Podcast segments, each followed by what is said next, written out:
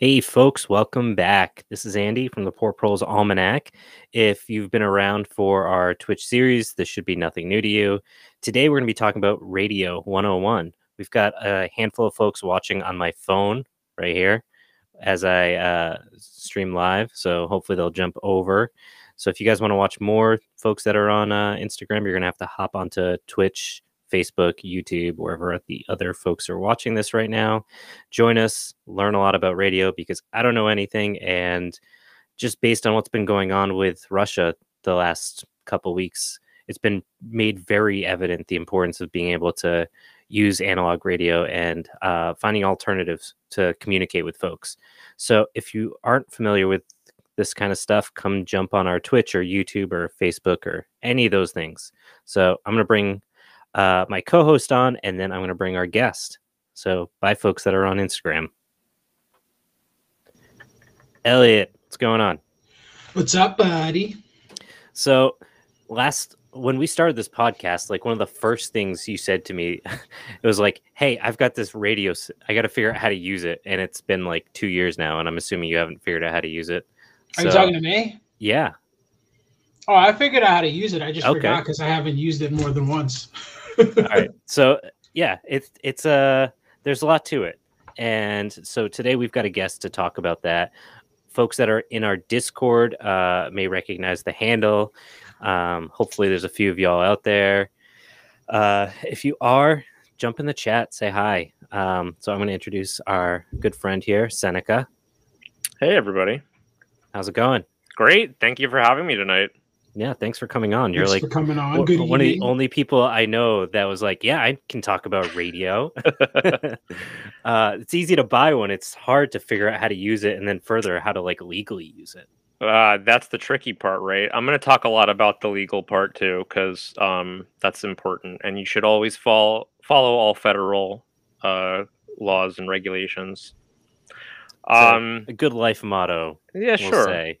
We'll say. Um, we'll say. Um, so uh, w- what I wanted to talk about first uh, is um, you know, like why should why should people care? Like if you're watching this, why why do you care about radio?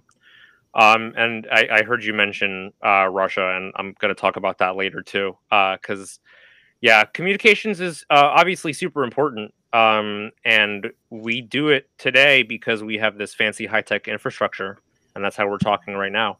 But those things, you know, can be disrupted.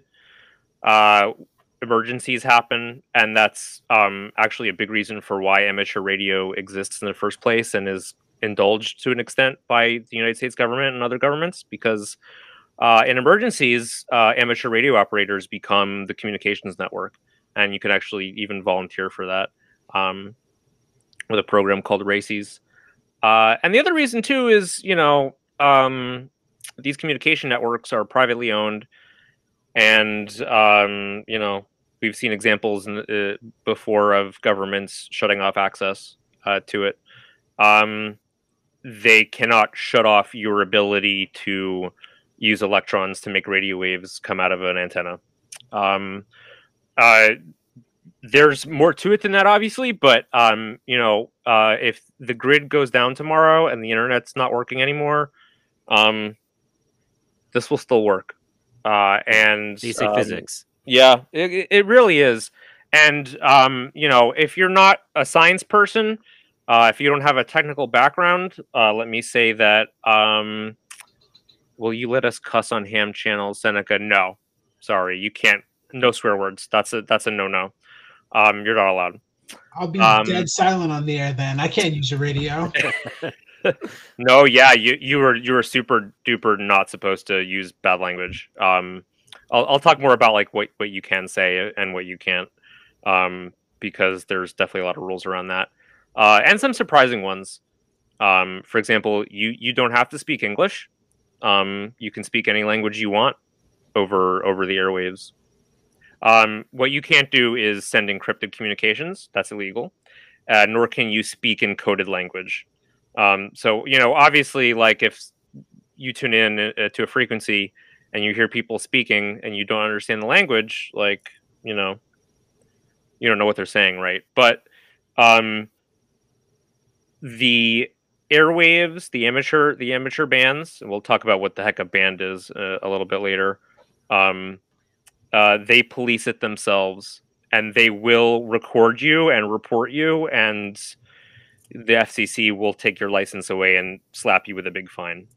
Um, so um, I think you know, uh, besides like the obvious emergency situations, government problems, societal unrest, whatever. Um, it's a really fun thing to nerd out on, and you're kind of like an electricity wizard.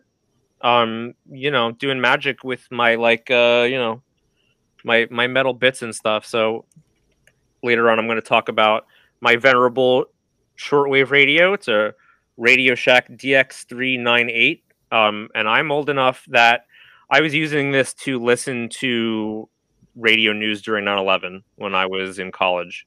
That was going to um, be my that was going to be my first question. So how long have you been uh, hamming it up? That's a great question. Um, I've actually only really been doing this for about like two years. So okay. at some point during um, 2020, I was starting to get into more of some of the topics that you guys talk about, um, including you know prepping stuff, um, which includes firearm stuff. And one one adjacent topic to that is radio, uh, and you know um, not like in a LARPing sense, but literally, um, you can use these. These are my um, uh, my impact sports, um, and they have a little attachment which I'll show later how to use this uh, to yeah. plug your radio into, and you can use that to talk to people at the range um, while live fire is going on. Um, so you know, there uh, is that dimension to it, and also um, you know if you're working with like a large outdoor space, um, it can be useful to be able to talk back and forth um, sure. between your family or your friends or or whatever. And we'll talk about what your options are for how to do that. So that's that's my pitch. Um, if you if you you know don't have this capability and there are no other options, your communication choices are, are pretty limited. I definitely want to learn it for the redundancy. Um, mm-hmm. You said uh, that you can hook it up to your um, ear protection for yeah. shooting and stuff. Mm-hmm. Um, going hunting, it's super important to have like a redundancy and like comms because my brother was just relying on his cell phone and that died, and he was out in the woods past sundown, and that's not something you want happening when you're on a hunting trip. So no, that was uh, you don't want to be relying on cell phones whether you're you're hunting in the woods or you're invading Ukraine. You, you right. want to want to have right. other options. Yeah. Right. It was yeah. his first time. It was a big learning uh, learning opportunity for him, and he asked me why I was interested in it, and I pretty much gave him that scenario, and he said, "Yeah, me too," and that was it. He didn't have to elaborate at all. it's yeah. always nice when you don't have to convince them, right? Right. Yeah.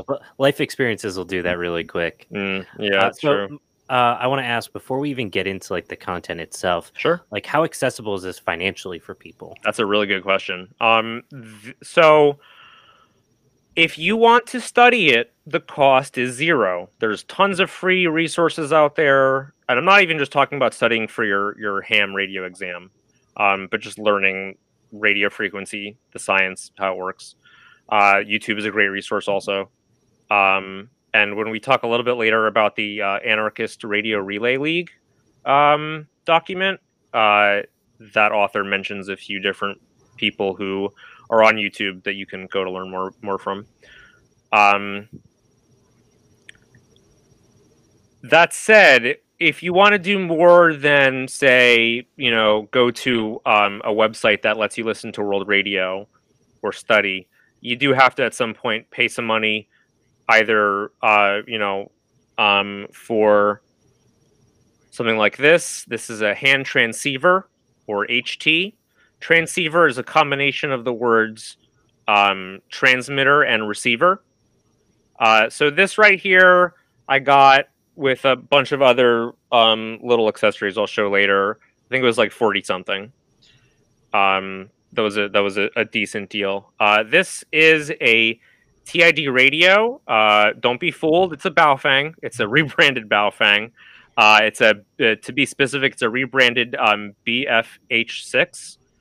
Uh, Baofengs um, are nice because they're very cheap, uh, and if you want um, you know a, a low level um a, an easy an easy access to it this is a good place to start um because they work well enough um andy was talking I, about the the uv5rs that i got earlier yep. The U- uh, ubiquitous UV5R. Yeah, it's it's everywhere. Mm-hmm. Um, I, I, picked one up for super cheap, and that's the one that I mm-hmm. learned on real quick. And it was sort of like a one and done thing. So yeah, I'm pretty much starting over again. So yeah, I, you, know, you for this. sure, yeah, absolutely. Um, I will talk a, when when I, I'm I get more into technical stuff later. I will talk about why maybe you should think twice before buying a UV5R, especially an older one. Sure. Um, because they're technically not in compliance with FCC regulations. Depending but, on how you use it, right? Yes, yes, exactly. So, like, that's not a big deal. You just have to be a little bit more careful um, mm. with it, and I'll, I'll, explain why. It, it won't make too much sense until I've gone a little bit more into the technical stuff. Um, uh, another before option. We, uh, before oh, we get going, yeah, sure. Um, so, I think most people say like 40, 50 bucks. That's not terrible. Um, but we, I, I think just because of the way technology is built today, we are like, okay, 40, 50 bucks, this lasts for two or three years. How long does this equipment usually last? So that's a, a really good point, And I'm, I'm going to make, I'm glad you brought that up um, uh, uh, because I'm going to make a point about, about this little doohickey you can see right here sticking out of the radio on top. Um, so, you know, it really depends on how much use your how much energy you're putting through it, how much use it, it, it's it's um, being put through. Um, you know, I've heard people say that there's their, their Baofengs continue to work well after a few years, um, but you know um, they don't have the same kind of they don't have the same level of environment of environmental integrity as a more expensive um, hand transceiver like a Yaesu. But the Yaesu is like two or three hundred bucks. So you know, um, it is it is definitely not like an apocalypse purchase kind of thing. Um, if that if that makes sense, uh, it's not a buy it for life at all. Um, and you know, uh, the problem with cheap electronics um, is that over time, um, you know, the solder can can wear out, and the electronics just don't work anymore. And these are just as vulnerable to that as any other you know old computer uh, or or old piece of electronics. Okay. Um, so another option, which is also in like the thirty or forty dollar range, is this guy right here.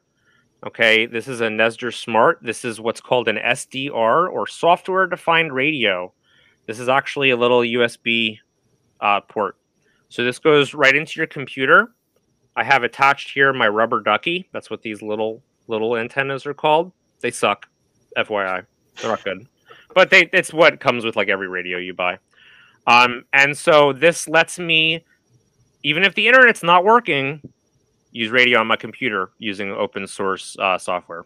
I'll talk more about that a little bit later too, uh, how that all works. Um, and then you know uh, the thing about the thing about the hand transceiver is a transceiver so I can transmit on it. That's that's pretty good. If we're talking about practicing using radio, if you can't transmit, you're not really practicing. This, however, I cannot transmit with. If you want an SDR that you can transmit with, that's going to cost several hundred dollars. Um, so those are those are the the cheaper options. If you want, you know, when people think of of ham radio, they think of like those huge sets that set up uh, that sit on top of the desktop. They're all covered in knobs and stuff. Um, that's for HF high frequency, uh, and they're very expensive. They're very expensive. They can you know, a few a few thousand dollars. Uh, it's definitely like a hobby in a space you can w- sink a lot of money into. Um, n- maybe not as much as firearms, but it's kind of comparable, honestly. Jesus. Sure, yeah. but I guess that gives you a wider cone of capability, though, if you're going to spend all that money, right? Mm-hmm. So, yep. Oh, um, you, there are so many features that that um, you can get if you have the the resources. sure. So I can definitely see how that's a lot of fun and how people get into this as a yeah. as a you know a side like a side hobby something. Yeah, you know, I it, it, it was originally for me supposed to be something that was like supplemental to some of you know um the other stuff like firearms, medical, um you know maintenance, horticulture. Um, but I guess I kind of liked it so much I I ignored the other things to an extent to focus on radio. That's, how we, um, that's how we define a hobby. I love it. Yeah, yeah. Uh, so I spent I spent to the I spent 2020 studying for my um, technician class ham radio exam. Uh, I passed that and I became um, uh, an official ham in early 21. So that was early last year. And over the course of last year, I then repeatedly was taking more and more tests uh, to get to where I am now, which is an amateur extra. It's like the third level. Um, the difference between the different levels is that I, have more access to other frequencies and can and can do more stuff. Um, I, at some point after that, I found out that um, my great grandfather uh, was a ham. I didn't know that, and he was the first ham in, in his town in Massachusetts. And so I have like a copy of his um, of his uh, card, which you send to, send to a person that you connect with on the air is like proof.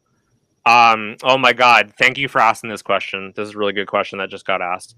Okay. Um, the answer is um, uh, you can try to get licensed with the United States government using a PO box. You still have to include your real name. Um, and I'm glad you brought this up because um, one thing about radio about about licensed radio is that you have a call sign. And this is going to be true for ham radio and also for uh, gmrs which i'll talk a little bit more about later. That's a that's another option you can take other than ham. It's more expensive but there's no test and it covers your whole immediate family. Um so uh there's that, and then um, you know, the the problem with the call sign is um, it instantaneously doxes you. Uh, I won't tell you guys my call sign. I'm not going to say it on the air um, because once you have the call sign, you can go to the FCC website and you can look me up. You will find my name and my address. I did not read the Anarchist Radio Relay League guide soon enough to be reminded to use a PO box. Um, I think in theory I could change that um, in their database, but yeah. Um, if somebody is listening to the frequency you're talking on, you have to say your call sign. So every any anybody listening to that conversation knows who I am. Um, so that's absolutely something that you should take into consideration, um, and is also why you should not behave behave badly on the air, because everybody knows who you are. Um, no hiding. There's no there's no hiding um, on on amateur radio. It is it is a scary kind of security risk. I absolutely agree with that. Um, fortunately, there's some things we can do to mitigate that risk, um, and one of them is the simple fact that uh, we can practice with this without having the broadcast go very far. Um, a hand transceiver, simply put, just cannot carry your signal that far. It's um, pretty much line of sight, right? It, um, that's right, line of I, sight. You, um, said, you said hand transceiver. I thought HT mm-hmm. was handy talkie, and this is why you have somebody else tell you how to use the radio. Because I was I just like making it up as I go. I just saw it, the H slash T. I was like, all right, I know what that is. I've seen those before. Um, you know, uh, you, you, if anybody's sitting here wondering, like, well, wait, aren't walkie talkies just radios? And it's true, they are. Um, they just happen to be in a specific part of the electromagnetic um, frequency range that is set aside for that sort of thing. Um, and they're and they're kind of like stuck using one frequency. You can't have your walkie-talkie. Ah, what if you're near a repeater? Well, first I'd have to know what a repeater is, and and I haven't explained that yet. Um, a repeater is a radio device which takes in signals on one frequency and rebroadcasts them out on a different frequency. Um, you can look up where repeaters are. You may have one living near you, which is both handy and potentially scary too, right? Um, this is what we call duplex operation. Duplex meaning we take in um, a signal on one frequency and we spit something back out on another frequency. That's different from simplex, which is exactly what the walkie-talkie is. Only one person can talk at a time. Why? Because we are sending and receiving on the same frequency. If you both try at the same time, interference doesn't work. Yeah, so it's basically like an analog VPN. yeah, yeah, you could look uh, at it that way. The sure. repeater, the repeater is yeah. Um, so there's there's a whole rabbit hole we can go down with the science of how mm-hmm. radio waves work. Where where did you want to see? Where did you see this going? Because I could ask so many questions, and I don't want sure. to sidetracked. Um, I think I think this is a super overwhelming space because it, it goes down from like the simplest stuff to like serious PhD level physics. Um, I think let's save the like super complicated stuff closer to, towards the end because hopefully by that time I've explained some of this and we're not sitting here being like, uh, what's a repeater? Sure, um, sure. So you take the reins. I'll save. okay. All right. Cool. Cool. I'll, okay. I'll, save my questions for the end. Okay. Okay. Sure. So um, let me talk about um this uh, and, and real quick. I I don't know if you have like a big um international audience most of what I'm going to be talking about is applicable no matter where you live, but some stuff is going to be slightly different, especially like, um, you know, what frequency bands are set aside to do what. For that, you're going to want to check in with your country's um, ham radio association. They'll be able to help you out.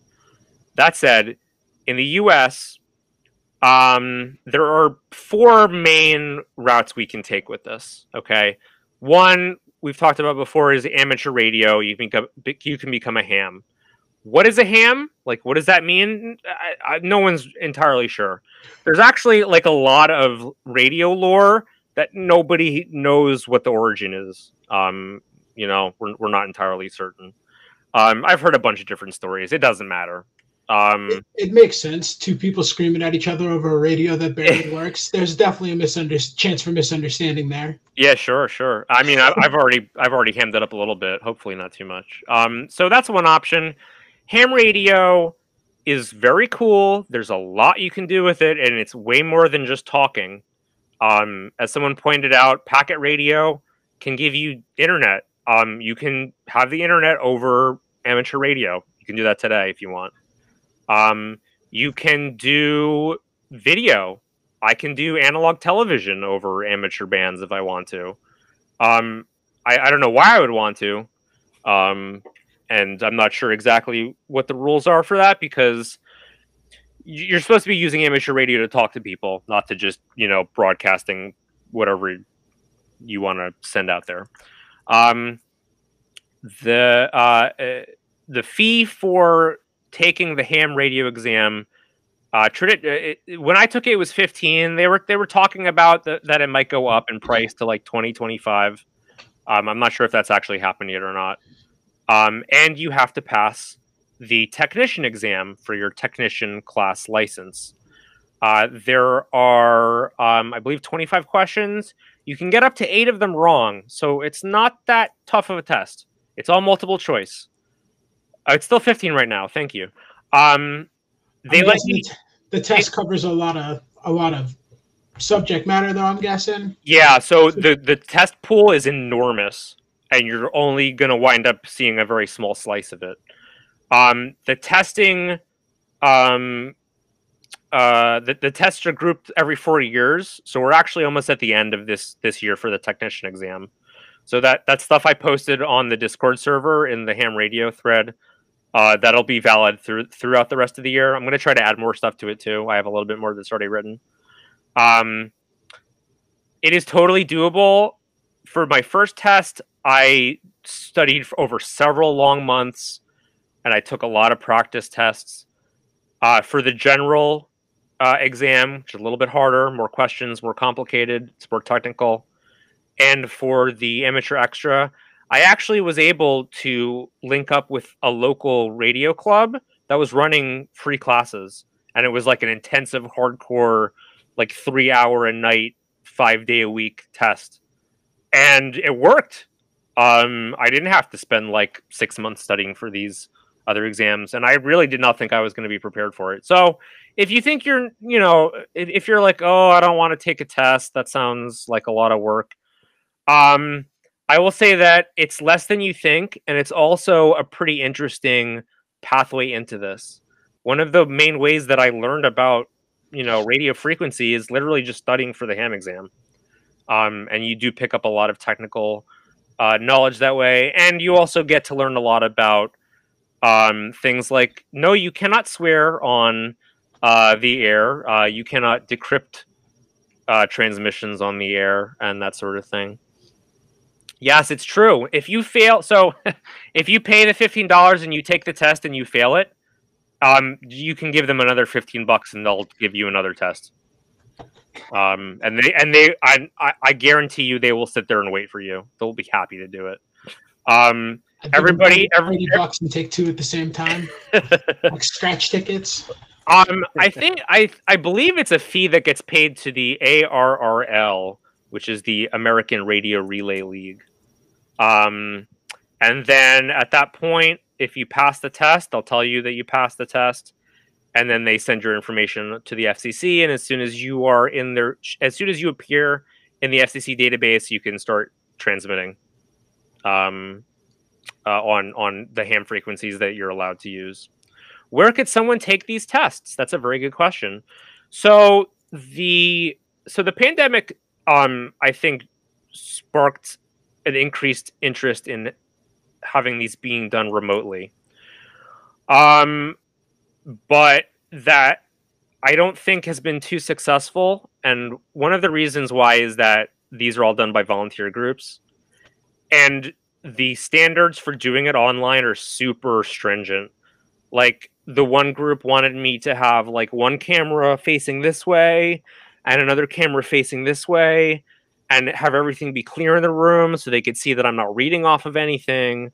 And um, more importantly, they never got back to me. Uh, so that, you know, that kind of doesn't work for that reason. Fortunately, I was able to find a local group that was conducting tests in an outdoor space. It was actually in the the um, the uh, parking lot of an engineering firm, which I assume somebody somewhere in that group works for.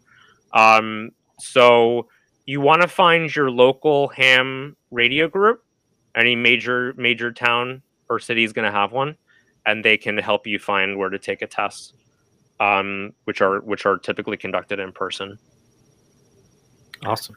Yeah. Um. So why again? Why why would someone want to do this if they just want to have the capability? Well, it lets you practice. It lets you practice transmitting. It lets you practice receiving. Um, you can practice receiving, you know, with a with a regular radio, right? But there's not much to that. Um, you know, there's only there's only so much to that. Um, although there's plenty you can study about how you know reception works. Um, ultimately, ultimately, all this is is you've got an oscillator in here that's going at the same frequency as the radio wave that you want to pick up. And once they kind of, you know, once they meet up, then you can get audio coming through the signal. Um, that's the super duper basic basic way it works.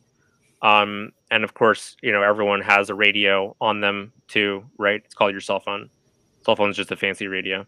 So, so that's ham. Um, that that is um, cheaper than your other option, which is GMRS. Um, and I've forgotten what GM, GMRS stands for, so let me look that up real quick. Uh, it stands for the General Mobile Radio Service. So this is um this is part of the electromagnetic frequency that the government had previously set aside for commercial use. Um, but I believe at some point, I want to say in the 90s, um, they started to no longer issue new licenses to um, to companies, and now it's just for civilian use. Um, so GMRS is great because there's no test, no test. All you got to do is pay the government like 80 bucks and they will give you that license. You will have a call sign, um, just like you would if you were an amateur on on the ham radio frequencies. And the GMRS license applies to everyone in your immediate family. Um, so that could be an advantage if maybe you know your family does not want to study f- for a ham radio exam. Um, that that might be a hard sell. Um, if they're willing to f- fork over a little bit extra money, GMRS is an option too. However, that said, GMRS is much more limited in terms of the frequencies you can use. Um, you only get a small slice of um, the frequencies out there, uh, and it's really only for talking. So, you know, there's there's no uh, data, there's no what they call CW, which is a the fancy way to say Morse code. CW stands for continuous wave. So GMRS is is, is pretty much just for voice. Um, GMRS radios are going to be different from the radios that hams use. This is this super confused me when I first started out. Um, generally speaking, the way that um, the way that the government deals with the fact that um, it has no way to stop me from trying to use a radio on a frequency it doesn't want me to use. When you buy a radio, it's pretty much set for a certain band. So when you see hand transceivers, typically you see them sold as uh, dual band VHF UHF. That stands for very high frequency and ultra high frequency, which is which is those are higher frequencies than just the HF high frequency. So this, this is only built to do that. Um, uh, and likewise, one of the advantages to the SDR is that it doesn't have that limitation. I can use this for any frequency. So the GMRS radios that you buy are going to be for the GMRS frequencies. So if you want to, you know, at some point I probably will eventually get a GMRS license myself, but I'm going to have to get new radios to use it. So that's another option. All right. Let's say you don't want to don't want to mess with licensing. You you you're off the grid, you don't want to, you know, have to contact the government for for for any of this. You, you have tell me more. Yeah. Yes, right. so you have two other options. The first option uh, most people are familiar with is CB, Citizens Band. Um, Citizens Band has been around forever, um, and it is completely available for um, you know your average person to go buy a CB radio and use. The main limitations of CB radio is that the power level is much lower so you are not going to be transmitting as far.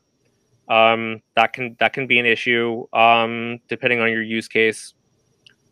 Um, and uh, again, the frequencies that you are allowed to use are limited. Um, the other option is called FRS, which is called the Family Radio Service. These uh, this lets you use frequencies similar to GMRS there's no license and the power limits are much lower. So again, you can't transmit as far.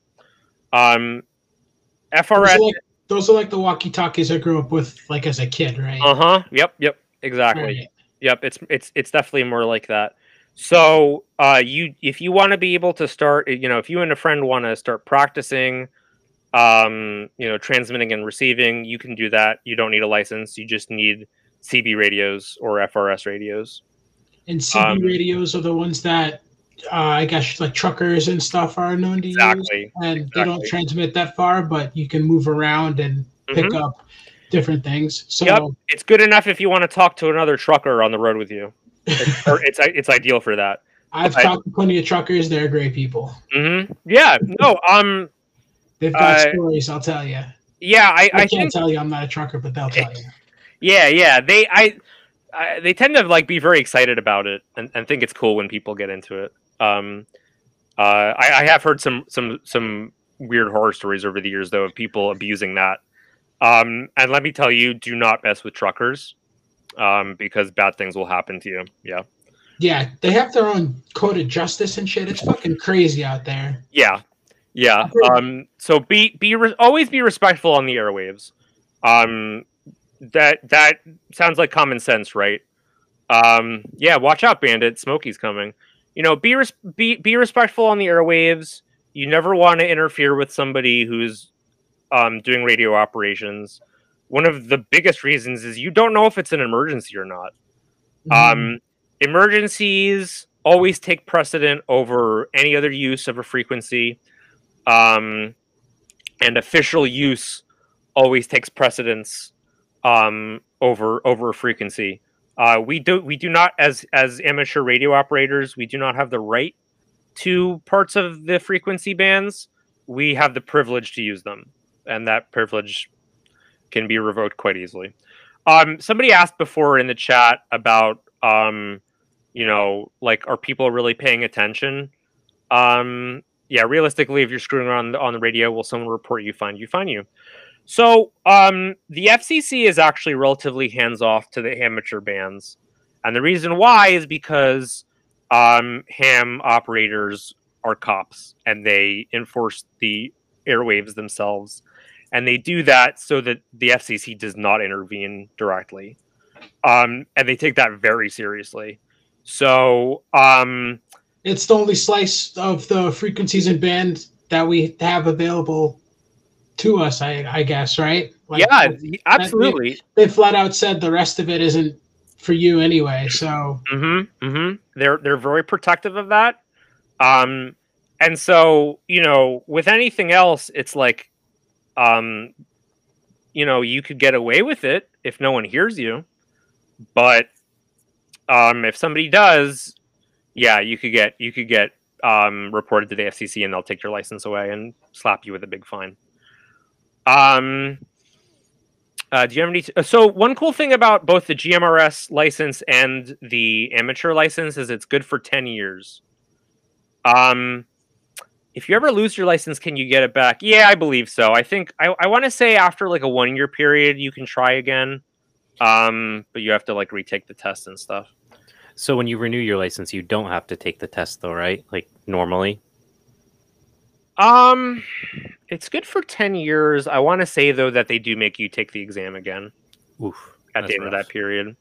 You know what? In 10 years a lot of stuff can change um technology wise. No, I mean I, I get that. It's just uh for me, it, my brain is like, I'll study for it, but like once it's done, it's done. I never have to think about it again. But it's like, no, you do.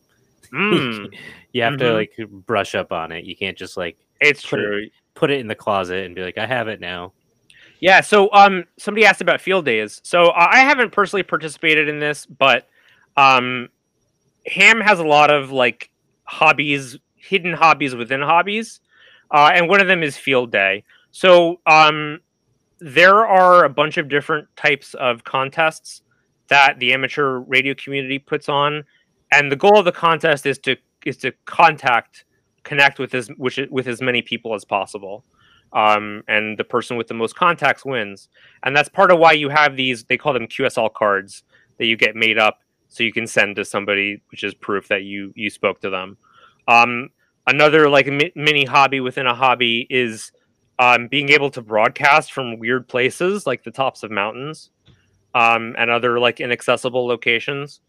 Um, and uh, yeah, there's a lot of like really hyper specific um, niches that you can you can find within the mm-hmm. radio space.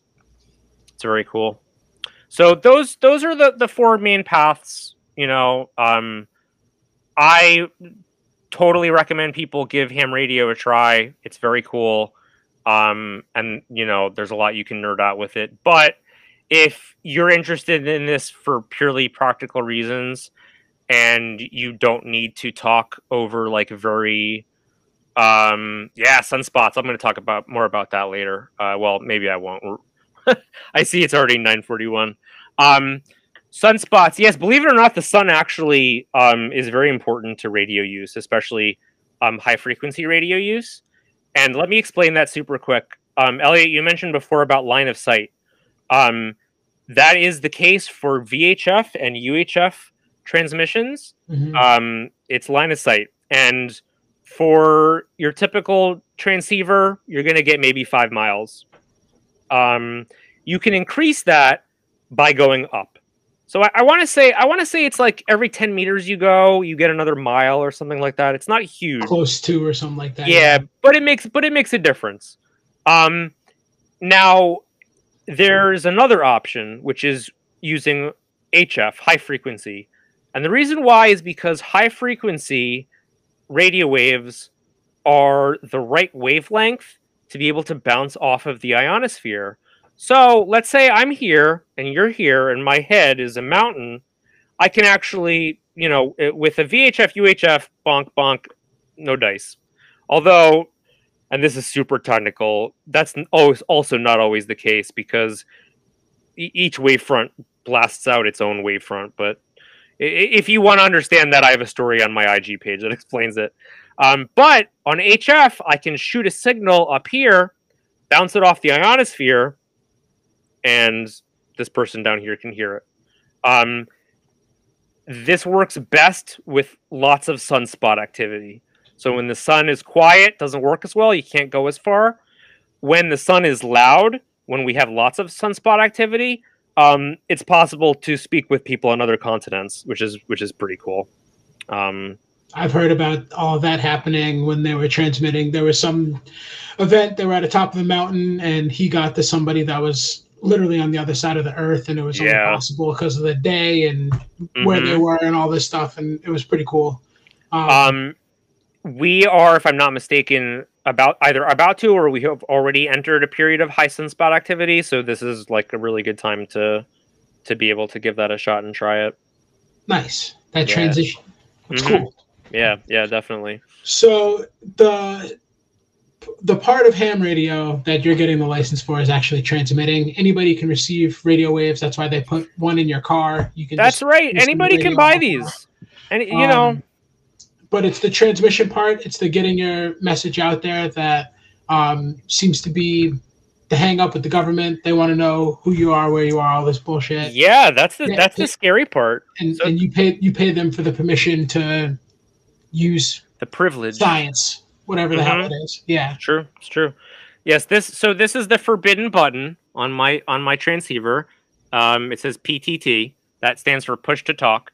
So that starts sending my my voice attached to a carrier carrier signal out everywhere around me. Um, which is important to keep in mind because you do not have control over who in range can hear that. Everybody can. It goes, it's omnidirectional, right? Um, for that reason, um, you actually kind of want to be careful about transmitting. You want to practice what's called good electromagnetic hygiene because if you are transmitting with the right tools, I can find your location. Mm-hmm. Um, so we're and we're and we're seeing some of the the consequences of of of poor operational security, poor OPSEC, right? in in Ukraine right now. Um, watching people not not respect those rules and then they pay the price for it. Um, so, you know, a big thing right now um, with like military doctrine is is having better electromagnetic hygiene. Um, we put out so many signals all day. Your cell phone is constantly blasting signals. Um, so, you know, for that reason, it's it's good to keep in mind um, who can potentially hear what you're saying.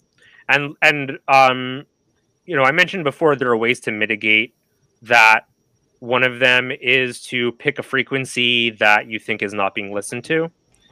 Um, of course, if somebody has a scanner, that's not going to help you because that scanner will find the frequency you're talking on. Um, so, you know, just things to keep in mind. Um, right, and what what you were saying about um, electromagnetic hygiene, you're talking about if you're transmitting on uh, when you get on a channel, or if you're using like analog equipment, not like a the Baofeng we have, but the digital buttons, you have to make sure that signal is as tight as you as you can make it, right? Because I mean, that's not going to stop other people from picking up what you're transmitting, but it's not going to interfere with other wave like wavelengths close to it, right? Yeah, yeah.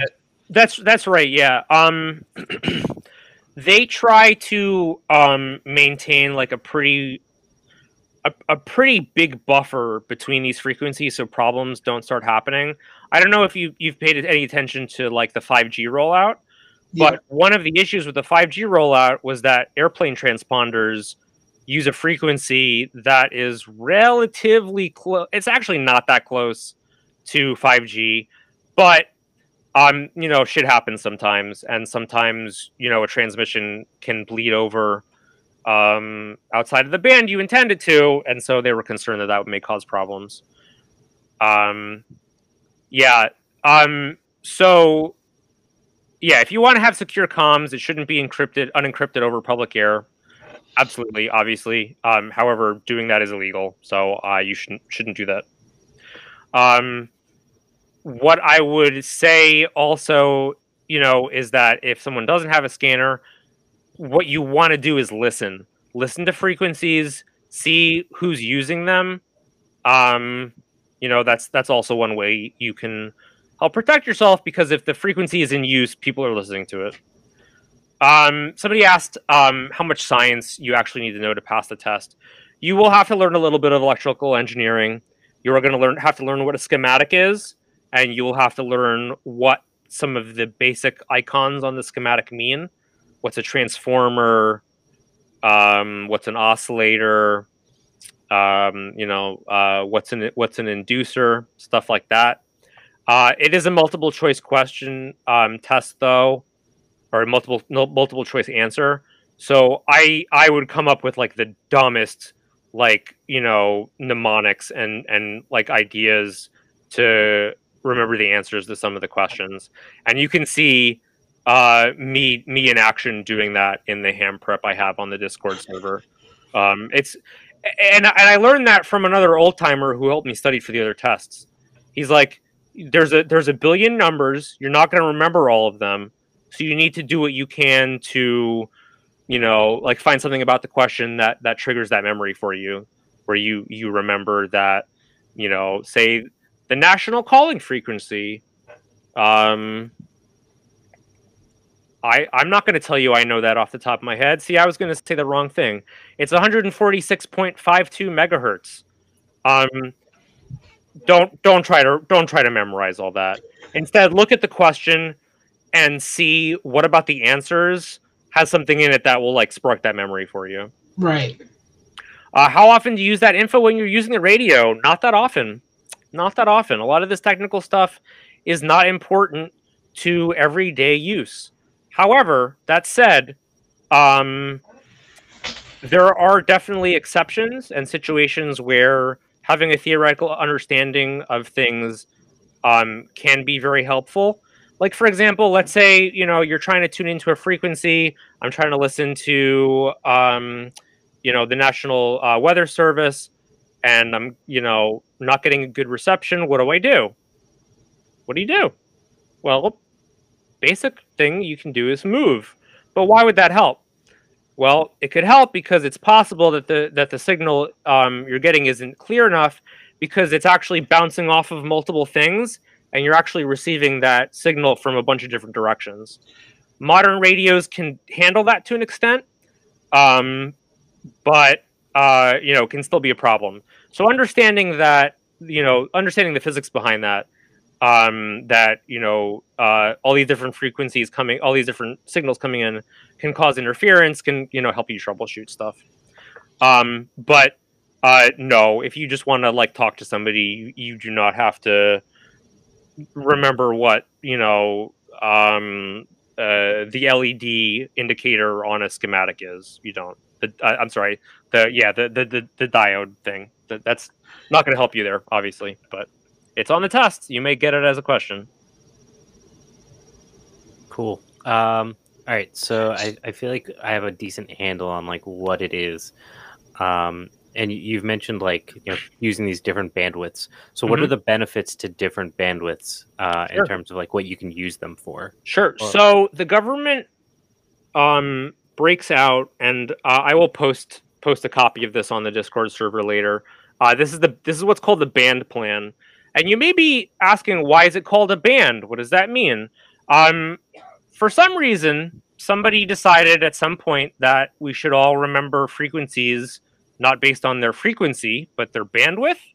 Uh, I'm sorry, their wavelength. So that's what a band is. A band is referring to wavelength. It's measured in in um, uh, in metric um, measurement units, and the ones that we're going to be interested in are going to be like in the centimeter or meter measurements. Um, so, for example, two major bands that we use as amateurs are 70 centimeters and two meters. Two meters. Yep. Yep. Two. Yep. I remember. Oh, it's got that one. Yeah. yeah so, so basically, the frequencies uh, for any, I think I can break this down. Tell me if I'm wrong. I'm sure, sure. you will. The frequencies is uh, closer to the power output you're using to create the wavelength, and the bandwidth is the wave itself. Um, the bit the it's a it's a it's a physical measurement of the wave. It liter- literally is how long the wave is across. Yep. Um, and that does that that can matter. For example, um, let's say that there are bad conditions. It's raining. Um, rain can stop some wavelengths. Doesn't stop other wavelengths. It'll knock them right down. Mm-hmm. Mm-hmm. Yep. Um, so you know that's that's something that you want to consider. You know, conditions can change that. Um, and literally in that case, it's because the wavelengths are so small that the water droplets are absorbing them. Um, so you'd have to then switch to a bigger wavelength, which means a smaller frequency, right? So one important basic thing is that those go in different directions. The higher the frequency, the lower the bandwidth. Um, and that that's a that's a uh, question on the test too. So you're studying as we're going. yeah, yeah. I try to I try to keep myself um, refreshed with all that stuff. Uh, do you do we want to talk about about my gadgets real quick? Yeah. Okay. Cool. Show me all gadgets. Right. Yes. So I mean, I've already with Radio Shack. I'm curious. Okay. Oh yeah. Well, this one, um, this this this guy I think is at this point 23 years old. Still works. Works great. Um, and I've been able to to listen to broadcasts all around the world using it. Um, it is just a receiver. It's not a transceiver. Um, those are way more expensive. There's there's not much, n- n- not no real way to get around that. Yeah. Um. So here I have uh, my hand transceiver. So I showed I talked about the rubber duck a little bit. Um, this is a up slight upgrade from that. This is called a whip. This is a small whip. Um, and I'm about to screw this into what's called an SMA um, uh, port, I guess you could say. I got a tip from somebody that um, these connections that you use to screw the antenna on have a limited lifespan. Um, you can only screw and unscrew these so many times before it stops working. Um, that's like in the like high thousands, I'm sure. So what he suggested was you get a connector, an SMA connector, to put into the radio, so that instead of having to unscrew this every time I want to switch antennas, I now am putting that wear on this SMA connector. So it helps extend the life of your hand transceiver. Um, for the Baofeng, that probably doesn't matter. But if you decide to invest in a in a good radio uh, that is a couple hundred bucks, you want that to last as long as possible. So get another connector. Um, note that anytime you make the distance between your antenna and the radio longer, that impacts the signal negatively. However, this tiny space on my Baofeng isn't going to make a big difference. I will I will probably not notice. So, what can I use this for um, if I don't want to hold it up to my face? Okay. So one thing is that you can plug it in. I've got my little um, my my crummy little speaker here, and it's got a microphone pad there, and you plug it in to the side of your radio like that. Whoop. Make sure you get the right one's in, and then I have my little security style earpiece, and then I can clip that to my to my lapel there. Okay. Another option would be this guy. These are called um, PTTs, push to talks, and the idea is that you plug this one in, okay, and then you attach your push to talk somewhere relatively easily accessible, and then if I want to talk, just hit the button. Okay. If I want to go a step further, okay, my push to talk has a little port here. Okay, see, I don't know if you can see that really well. Yep. There you go. So I'm going to plug my um, aux into that. And then I can plug that into my headset.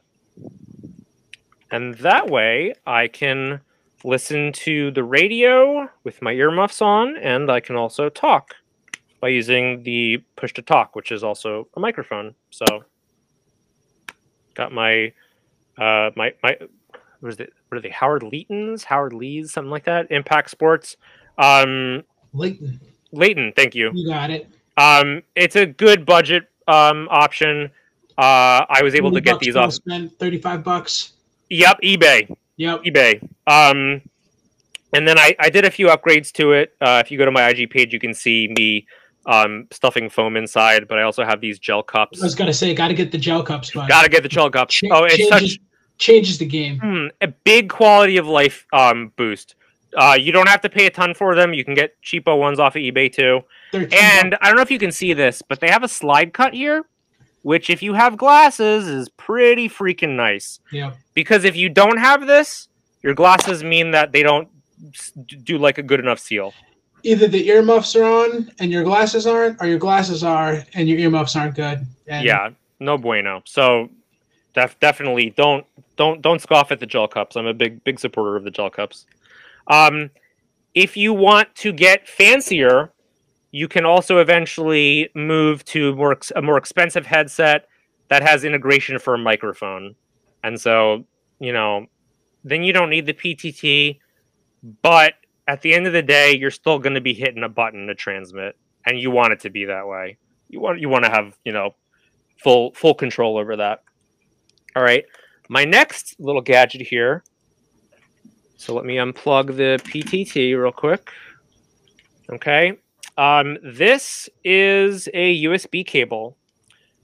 Hand transceivers are very, very, especially Baofengs, are very hard to program or um, have it save different frequencies you want to use repeatedly manually.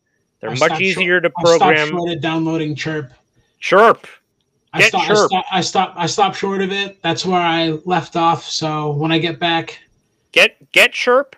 What's great about Chirp is that it has um uh, a preloaded list of frequencies it, that you can add. So basically, what Chirp is for people who are following along, um, it is what he was talking about. It's difficult to manually program some of these radios to transmit on the frequencies that you want. So instead of pushing the buttons and reading instructions in Chinese and all this, there's a free software that somebody's downloaded with its pre-programmed with the frequencies. Mm-hmm. You just download it. Um, make sure you get the right plug for your radio. You yes. plug it in, and it downloads everything that you need to go and you can you do that once and you're good to go i think there's updates every once in a while but that's about it mm-hmm. yep and and if if you if you have a frequency that you want to use with your group um you can also very easily enter it on chirp and have that update to the to the um the transceiver um yeah chirp chirp is really nice Sure. Um, so we have a question here where it oh, says, yeah. what, what would you consider essential from a preparedness perspective for the radio? And I think just having a radio that you know is going to work, whether it's um, you can recharge it or if it's a crank radio. Um, crank radio. Yeah, yes. F- finding finding getting information um, when you're either on the move or if you're hunkering down, it helps you. Um, if, if we talked about our preparedness, um, find out your time frame. If you need to get moving, having a radio will tell you when you should probably get out of there or how long you have. Or if they're saying stay put helps on the way, you'll know that again with the radio. Yeah. Um, so I think, you know, everybody has the ability to, like you said, receive. Um, this is more for being able to transmit and reach out to people. That's but right. it seems like it's it seems like it's kind of open and it seems like it's um we brought it up operational security if you're not sure what's going on then transmitting is probably the last thing you want to do so listening seems to be um, a, a, a, bit more important in this case i think for preparedness that's right um you, you bring up a really good point i, I, I want to mention though um everything i said about following the rules and you know following the guidelines all of that goes out the window in an emergency right in, in a true emergency I, I don't care if you have a license or not. Get on the radio and transmit. Sure. You there. You know. You you won't you won't suffer any any repercussions. Um, I definitely recommend getting a backup battery for your hand transceiver. Um, and and I would say, you know, um, yeah, think about getting this uh, as a preparedness item. Um, you can take it wherever. Um, it really does not have a huge energy use, and that's one thing that's that's um, to me, you know, not to get super doomer, but um, oh, I'll, I'll get super doomer. I know, yeah, I know, I know. I, I, am like, yeah, I, you're in the right place. I, I'm in the right place. Yeah. yeah. Um, radio, especially receiving, has very low energy use. Very low.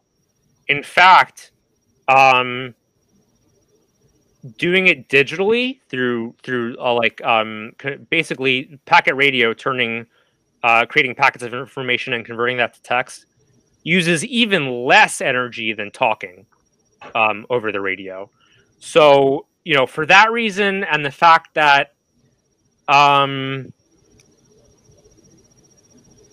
it's not it's not that complex a technology tells me that it's not going away. It's to always be useful. Um, you really don't need infrastructure for it. You just need somebody with enough power to transmit, you know, ideally with like a radio tower, right? And somebody with with a very simple um, receiver, which has very low power use needs, and um, you know, you can get it working with a hand crank. Yeah, yeah. I, I like I like the hand crank solar panel combo radios. It does a little bit of everything. Mm-hmm, mm-hmm. And um, yep. from a from a I think from a preparedness standpoint, since you brought up the doomer part of it, think about how valuable you'll be if you're the only guy that knows how to use a radio. Yeah. Or, or person or whoever it is. Yeah. I'll, I'll tell you, there's there's amateurs out there and people know how to do it, but if you look at how many are out there and how big some of the clubs are, you're, you're going to be pretty valuable if you know how to get information and how to oh, yeah. how to do all all of this, especially when people are panicking because they didn't mm-hmm. learn any of this shit before they needed it. So. Yeah, th- this may not surprise anybody, but most amateurs are um of, of retirement age. Um, uh, this is literally like I'm I'm increasingly seeing this as like a traditional skill that is is um going to be diminished if we don't like pick it up from older generations. Um, and let me tell you, these these guys, they're they're super, and it's it's almost all guys. Um, in fact, there's there's uh, a specific bit of um, radio lingo, lingo that bothers me as a non-binary person, um, which is that you're supposed to sign off with OM, which stands for old man. um, which I guess even even the women who do it say that too. So whatever. Um, uh, but yeah, uh, they are super enthusiastic about their hobby. They are happy to, you know, teach you. Um, they tend to um, have cash because it's an expensive hobby. Um, and there's all kinds of stories about you know the radio club coming together to help somebody put up a radio tower or stuff, or you know, like contribute um, definitely take advantage of those folks. You know, are are they are they going to be like super super woke leftists? They they will not. But you know, you know what uh, you're getting yourself into. Exactly. Exactly. Yeah. And and um, knowledge is for everyone. So take that shit. That's right. And and, and you want to know what? What you will. Yeah, like the airwaves aren't for that. They're not for you know. They're not for politics. Um, right. maybe maybe they will be someday, but Right now, they're not. Well, politics so, is sharing information, and I feel like the airwaves are for. Uh, sorry, the politics is sharing opinions, and mm-hmm. I feel like the airwaves are for sharing information. I think that's the yep. main differentiator. It's kind of why you have to keep the language clean, be respectful, yes. because, mm-hmm. um, and that's also why emergencies take priority over all else because that's valuable, valuable information. Absolutely, and it's got to get out there and it's got to be heard. I can't wait for like in 35 years when CB radio is just for like shit posting. have you seen that meme where it's like, like the, the guy in the desert and he's like he's like m- making a meme on the back of a camel? Yes, that's gonna um, be me. Yeah, no, like you know, un- unfortunately, packet radio is uh, can packet radio can also send images. so yes, we could we could we can be sending memes to each other over the radio waves.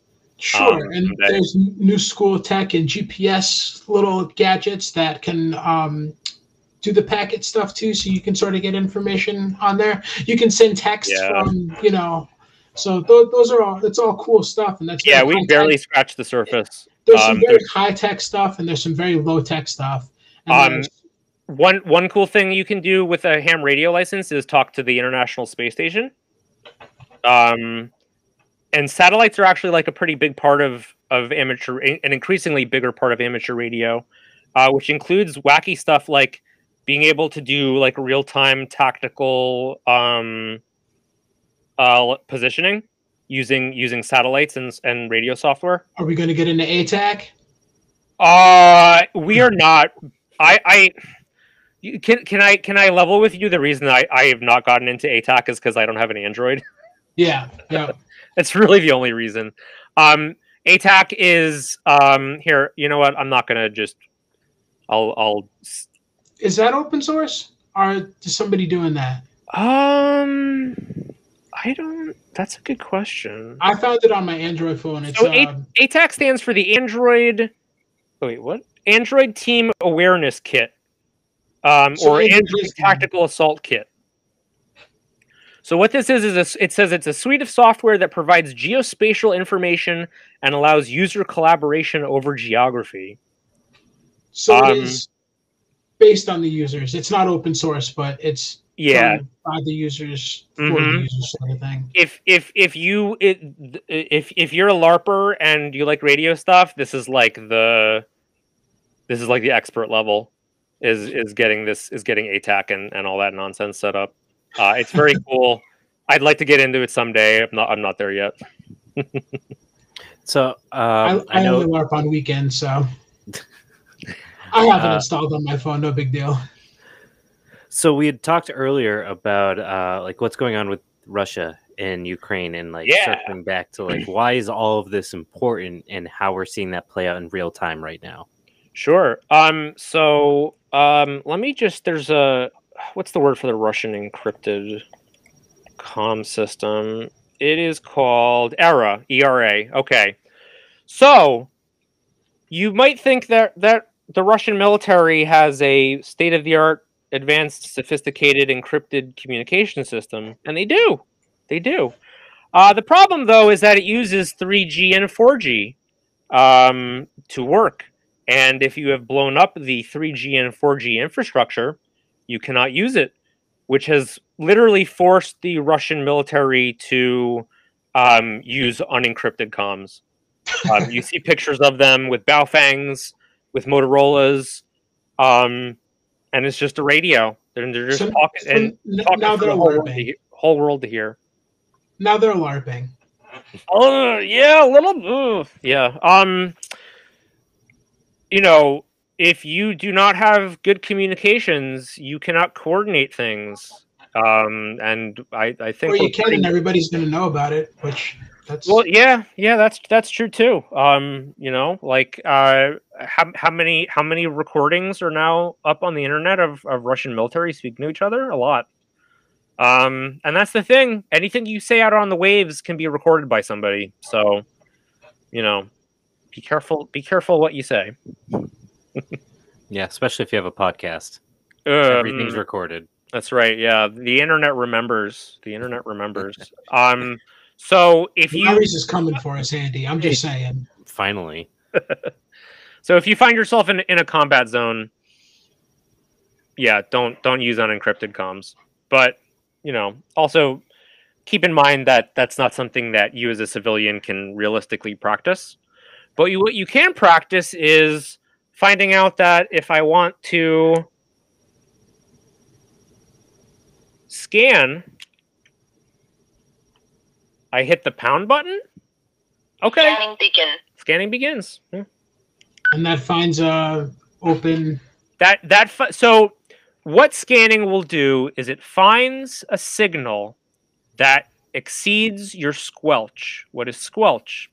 So if we just had our radio taking in all kinds of signals, um, we could potentially be hearing a lot of static, and scanning would just wouldn't really work because there's electromagnetic radiation all over the place, right? So what you do is you set a squelch, which says if the signal coming through is not this loud, I don't want to hear it. So you can either set that low, you can set the squelch high to try to make sure that you're not, you know, getting in like a really far but very strong signal that is interfering with the frequencies that you want to use. So it's like noise gate. It's exactly what it is. Yep. And and squelch is used as you know like a technical process for for pretty much all radios to make sure that you're focusing on what you want to actually listen to. Cool. Yep. Um, So I know you'd wanted to go for about an hour. We've broken oh, that. Hit uh, hit me up with questions. I'm good.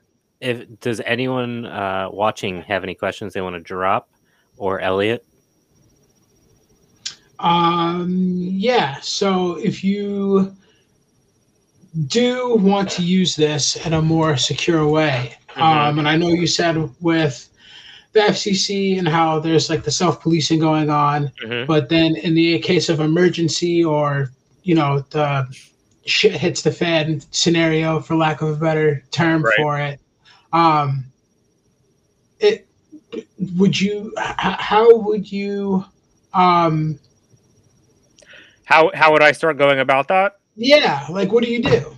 You're pro so so what you what you would need to do is set up a digital software radio network so that you could implement software tools to do that pretty basically. Okay. Um there's it's you know you you are not you are not going to get all right find the squelch button. You are not going to be able to get your hands on the hardware that would do it for you pretty basic no fucking emitters no not none of and, that stuff and uh, you know i'm i'm not an expert about military communications um, but my understanding is that they are not something you can just pick up and use. They're, no. pretty complicated. they, they, got some cool stuff. And if uh, yeah. if the if the amateur stuff brings in physics and i i have to you know do a seance with marconi himself to figure out how this shit works like i don't know. They they have some pretty interesting stuff, and it's all about mm-hmm. how they mask signals and they break it up, chop it up into itty bitty pieces. That's how I thought the TV worked, basically. Yeah. Yep. And there's and there's systems that will automatically switch frequencies, so you're never on the same frequency for too long. Yeah. Um, it can get very complex. But realistically, the only way that you, as a civilian, are going to be able to get into that is if you um, really focus on the software side of things. Um, and you'll find that there are a lot of different tools out there that can help you do some some very interesting stuff.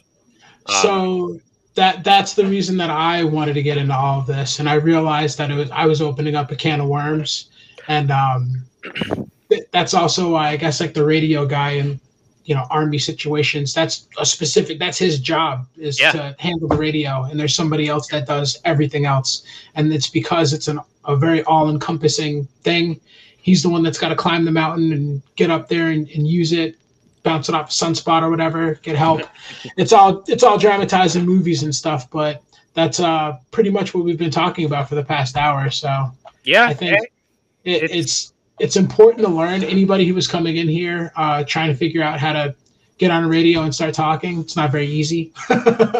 um, I mean, I guess it can be if you're doing like the FRS handheld walkie talkies from yeah it's CB radio. I just hit the button and start talking. It's not yeah, yeah, it's not that hard but uh, understanding how it works and i guess you know all of the radios that we've talked about have been digital.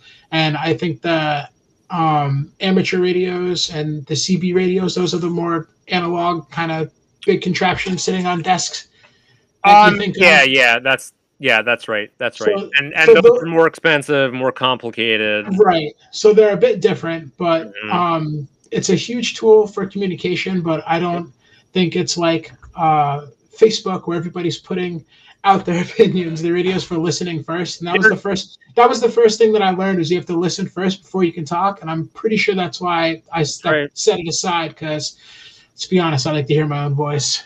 And yeah, and like it's intimidating. It's intimidating to to a, you know it's a lot. Get to like get on the air because you know you you're, you're supposed to get on the air and you're supposed to say your call sign and and there's like you know um like a very specific kind of song and dance about it. Um but everybody on the airwaves is happy to like you know teach you what to do and say and stuff. Um i saw somebody asked about a facebook group. Yes. I don't know if it still exists. I haven't um used facebook too much recently but uh try searching for a group called i study the antenna um, you'll find a, a, leftist radio enthusiast group, which is they're very knowledgeable, more than me. Yeah, so. yep. yeah I found that folks, channel too. It's pretty good.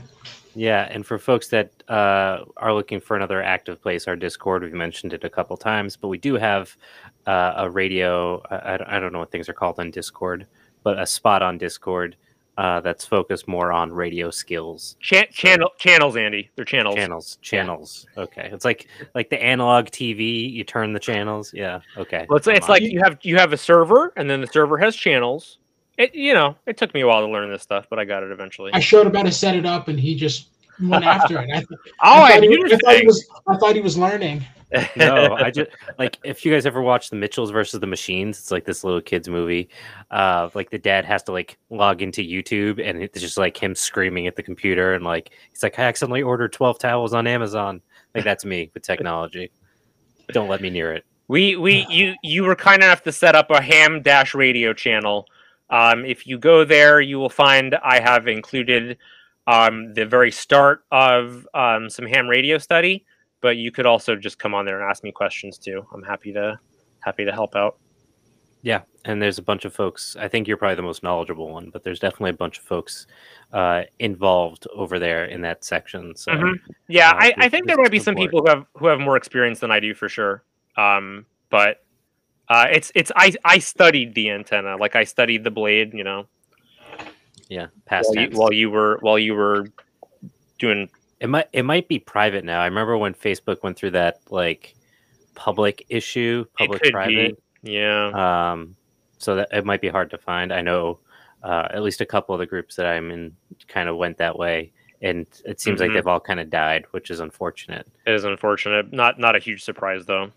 Yeah, sadly. Facebook.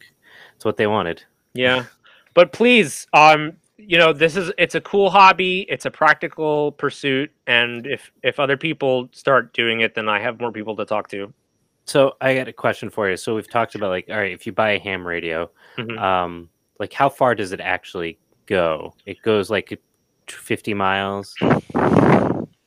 Um you're gonna get about five miles out of this. Five miles. All right so I, what if i think really that under go up high you can get a little more but not yeah. not a lot more so what this really underscores is that like functionally for this to work you have to have a community that you can relay this information to mm-hmm. and uh, that's something we we talk a lot about in general on yes. the show and the podcast and so on mm-hmm. and while it's important to have these skills if you have no one to share them with then it's it's not going to help you other than yourself in an emergency and like the, there's nothing wrong with that necessarily but sure. bigger picture um, this is just one piece of a puzzle of building that community.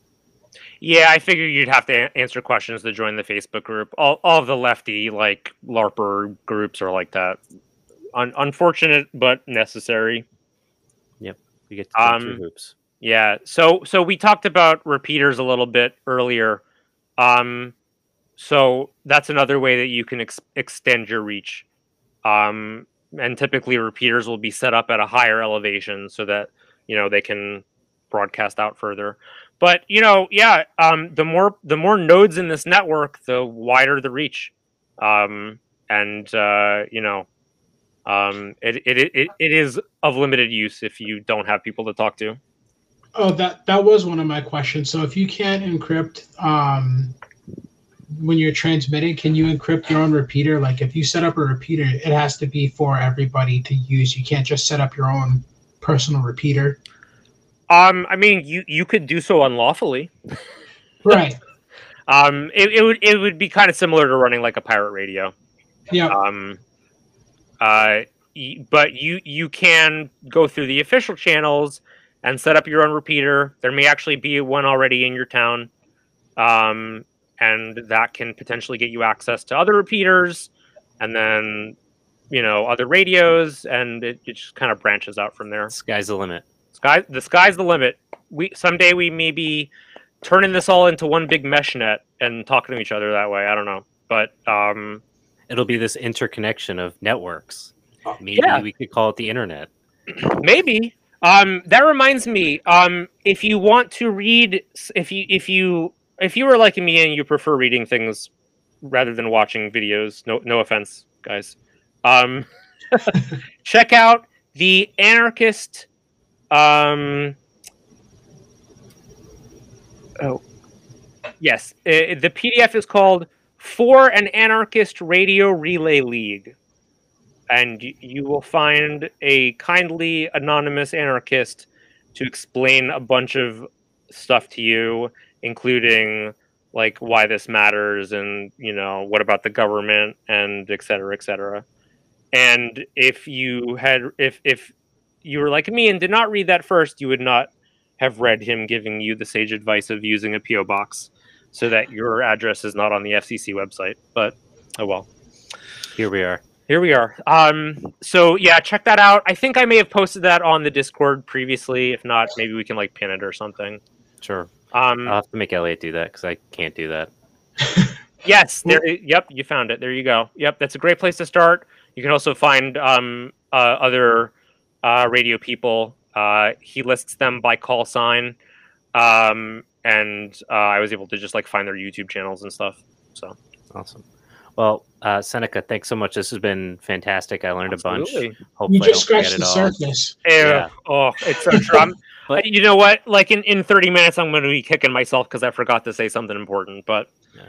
uh, you know what? At the the point is, I think for me at least, it's like I understand the language of what radio is enough that if I go looking further, I can like follow a train of thought which I think for a lot of people getting into a new hobby, it's really hard to kind of figure out. Like, I don't know the first the, the jargon to understand what anyone's talking about. So so even I, if someone I, explains it to me, I'm just like, uh, like deer in headlights. Sure. And I I started um because I have ADD. I bought the Same. radio first, and then I got the radio and looked at the box and was like, well, what do I do now?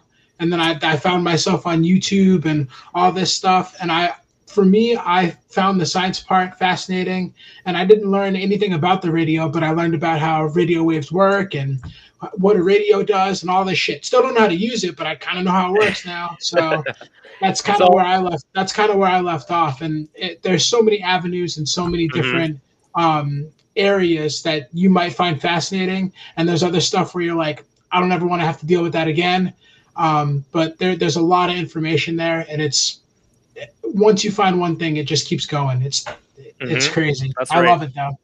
I, yep. Um, yeah, me too. Um, and and like you said, we just barely scratched the surface. You can really kind of go on like an endless rabbit hole um, about this stuff, uh, or you can learn just enough to be able to um, have your radio ready to go, and you know you have your your channels programmed. You know what the buttons do. You hit your button, you start talking. Um, yeah. You know, the the point of getting into this is so that you can practice. Um, you know, uh, the same as getting into like firearms or, or um, you know, medical stuff. Um, you, you need to be able to do it so that right. you can do it in in a not so great situation. Right, yeah. and also think the time you were born, I guess, because we have the internet now, and it's an endless resource of information for learning the radio.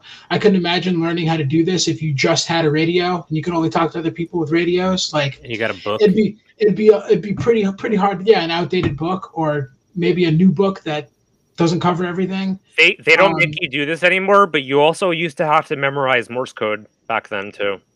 That, yeah, for the test. That that makes sense. Yeah, and it does. it does. I think that I think that's as encrypted as you're going to get uh, over the airwaves too. So. yeah, you, you know, I, I, I, you know, um, definitely follow all all federal regulations and guidelines. Do not use encrypted transmissions or code. Um, but that said, um, you know, you can you doesn't can hurt to no one. It, it, yeah yeah like you know um I'm sure everybody's seen TVs and movies where everybody has code names and shit. So you know, yeah. think al- think along those lines if you if you wanted to, which I'm not recommending you do. Um, I was just pissed off when I learned I couldn't actually get my LARP on and get one of those throat mics with the push to talk and the bone induction fucking headsets and all this cool military radios and stuff. I found out that's impossible to get, and I was like, all right, I'm I'm done. Yeah. We'll sit out in the woods with my I know. Where's my, the my, my nice gel cups and my my camo sweatshirt, and I guess that'll be it. Where, where's the transhumanist future I was promised? Where's my subdermal radios? No, that's okay. I don't want any of that actually. Yeah, happy with it on the outside. Um, uh, I was going to say one other thing real briefly. Um, Sure. on the topic of radio jammers. Um, uh, those are also super legal. Um, Legal or illegal? illegal, illegal. Illegal. It it looks like the internet will sell you some.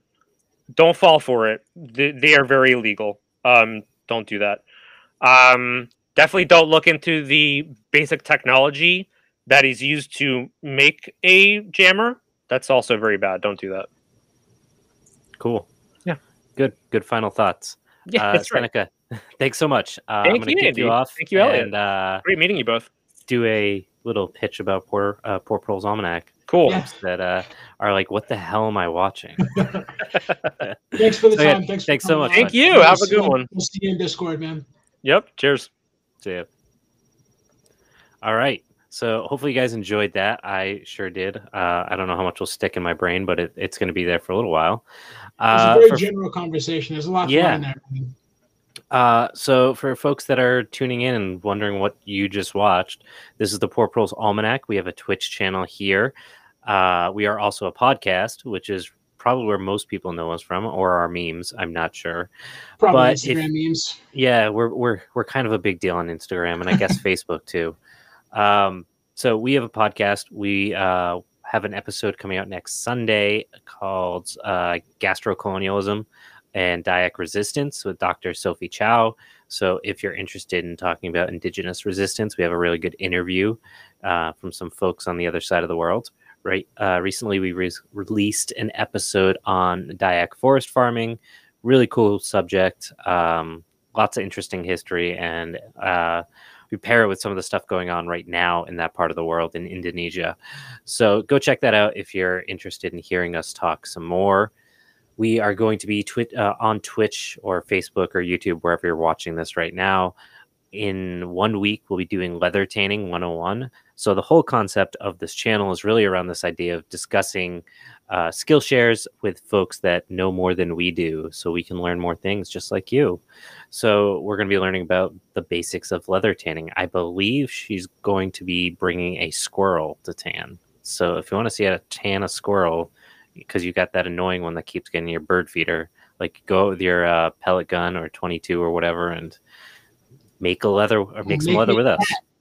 Yeah, make make like a sock out of a squirrel, squirrel sock. Um, so if you enjoyed this, you want to support this project of creating content, you can support us by subscribing on Twitch if you're watching on there. Uh, please feel free to throw us a couple bucks. You can also support us by jumping on our Patreon for two bucks. You get a week early access to every episode. Plus, we have a 22 part series that's up there that's Patreon exclusive. Uh, so for two bucks, seven, I think it's like 6.8 cents a day, uh, you can support the work we're doing. We appreciate it. it. Makes us know that what we're doing isn't just bl- blathering into the internet and like putting all this time and effort and research and money. No, it is. It is just that. But I mean, it, it's kind of that, but ha- also, you're having fun. We're having Yeah. fun. um, if we, if you wanted to show your appreciation, we would definitely appreciate it. Uh, you can also throw us a couple bucks on Venmo or a Cash App. Where Venmo, we're at Poor Proles Almanac. Cash App, it's ha- the money symbol Poor Proles. Uh, and that's pretty much it, I think. Elliot, anything else?